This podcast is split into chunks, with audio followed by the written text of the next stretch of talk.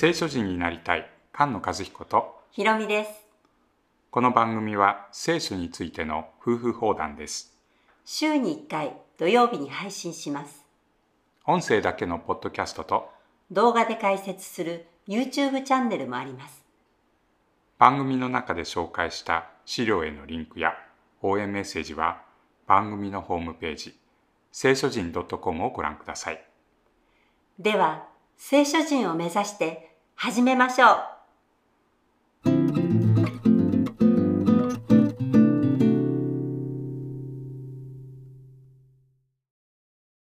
詩編119編です119編はヘブル語のアルファベット22段落に分けられますほとんどすべての説にモーセの教え、立法、戒め起きてその同義語が入っていて主の命令を守るならば生きるということをずっと繰り返し言う詩編ですねそうですね。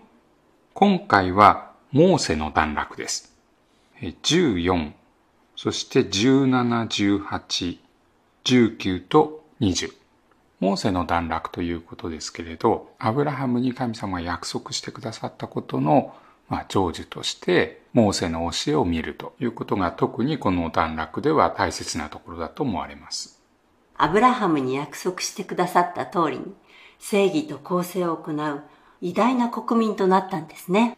アブラハムに言われたように400年の間エジプトで苦しみました。しかし、その苦しみから救われます。あなたの御言葉は我が足の灯火、我が道の光です。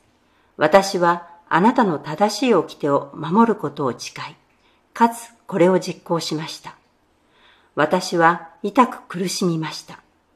主よ、御言葉に従って私を生かしてください。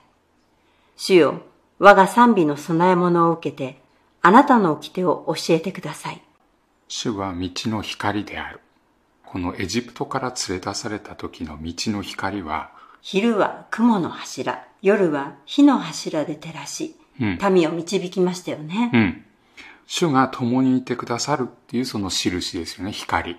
その光がエジプトから出る民を導いた。その栄光の雲の光。その栄光の光は国々も見てるんだよね。そうですうね。ん。この14段落目から始まるモーセの段落グループね。この中で、新明記の4章の教えがいろいろな形でまあ出てきます。新明記の4章は、新明記の中で神様が民を連れ出してくださって、アブラハムの約束が成就してるっていうことを語ってるような箇所なんですね。そうなんですね。その4章の6節のところに、神様が与えてくださったこの教え、起きて、これを民が守ると、国々が見ることになるんですね。うん。そして、その知恵を示すことになる。大いなる国民というのは、アブラハムに言われたその約束の言葉ですよね。大いなる国民は、知恵のある、知識のある民と言われますよね。まさにこの神様の栄光の光、これは知恵を表している。全世界に神様の御言葉の知恵を表す光であると。御言葉に従って私を生かしてくださいっていう箇所がありますけれども、うんこれはパンだけで人は生きるのではないという出エジプト記の箇所を思い出しますよね。うん。神様はエジプトでの闇の苦しみから光の中に連れ出してくださいます。私の命は常に危険にさらされています。しかし、私はあなたの掟を忘れません。悪しき者は私のために罠を設けました。しかし、私はあなたの悟しから迷い出ません。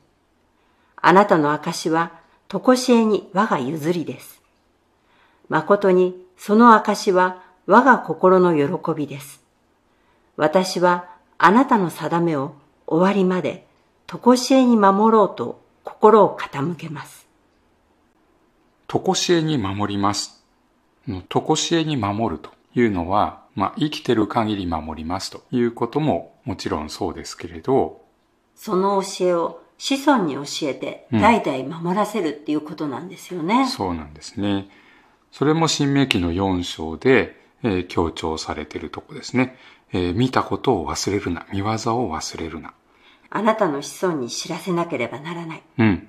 この命令は何のためなんですか？と子供たちが聞くときに、それはその命令を守って生きるためなんだと教えなくてはいけないんですね。うん。その命令を守るなら、それは我々の義となる。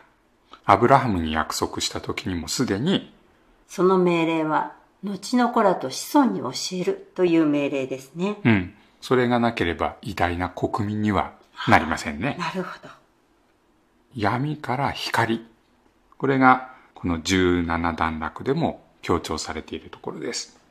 エジプトから連れ出された出来事を思い出すようなことがいろいろ書いてありますよね。うん。驚くべき見業。口を広く開けてって、これはマナのことを思い出しますし、はい神様に憐れまれる、御顔を照らしてもらえる。これは民数記の大祭司の祝祷の言葉ですよね。うん。追い迫る者からあがなってください。これもまさにエジプトから連れ出されるところです。あなたの証は驚くべきものです。それゆえ、我が魂はこれを守ります。御言葉が開けると光を放って、無学な者に知恵を与えます。私はあなたの戒めを慕うゆえに、口を広く開けて喘ぎ求めました。皆を愛する者に常にされるように、私を顧み、私を憐れんでください。あなたの約束に従って我が歩みを確かにし、すべての不義に支配されないようにしてください。私を人の虐げからあがなってください。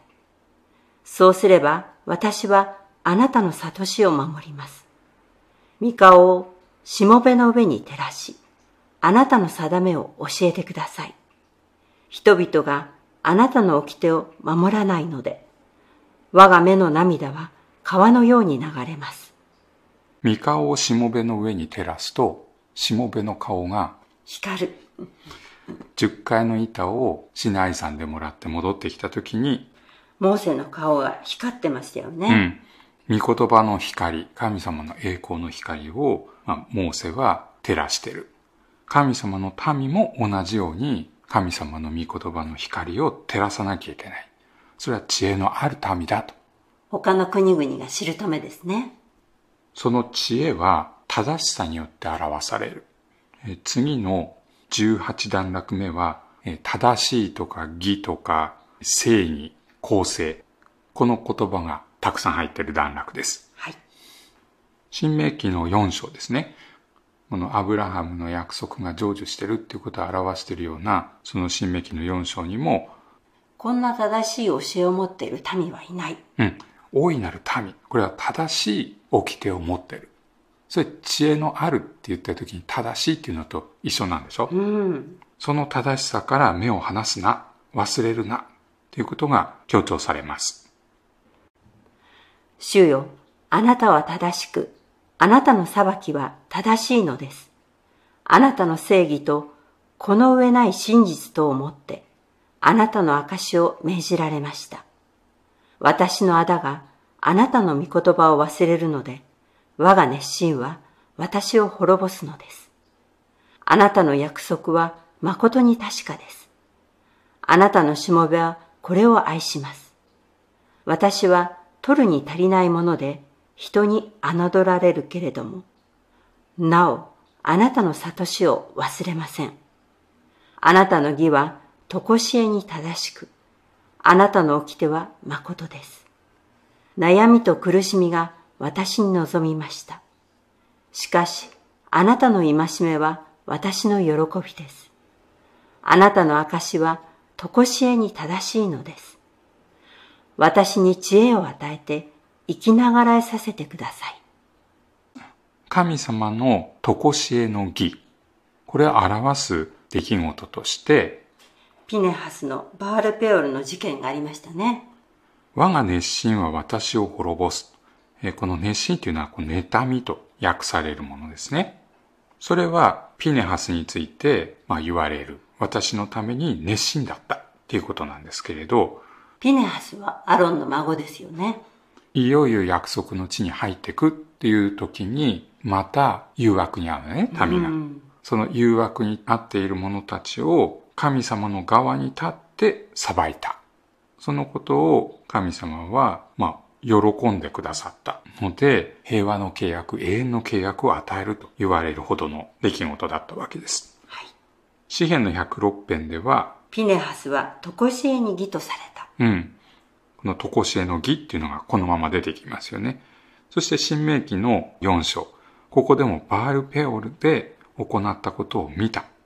私の側に付き従ってきた者たちは生きてる。御言葉の教えに書いてある通りに正しい裁きがなされる。そしてその正しい裁きに信頼してる。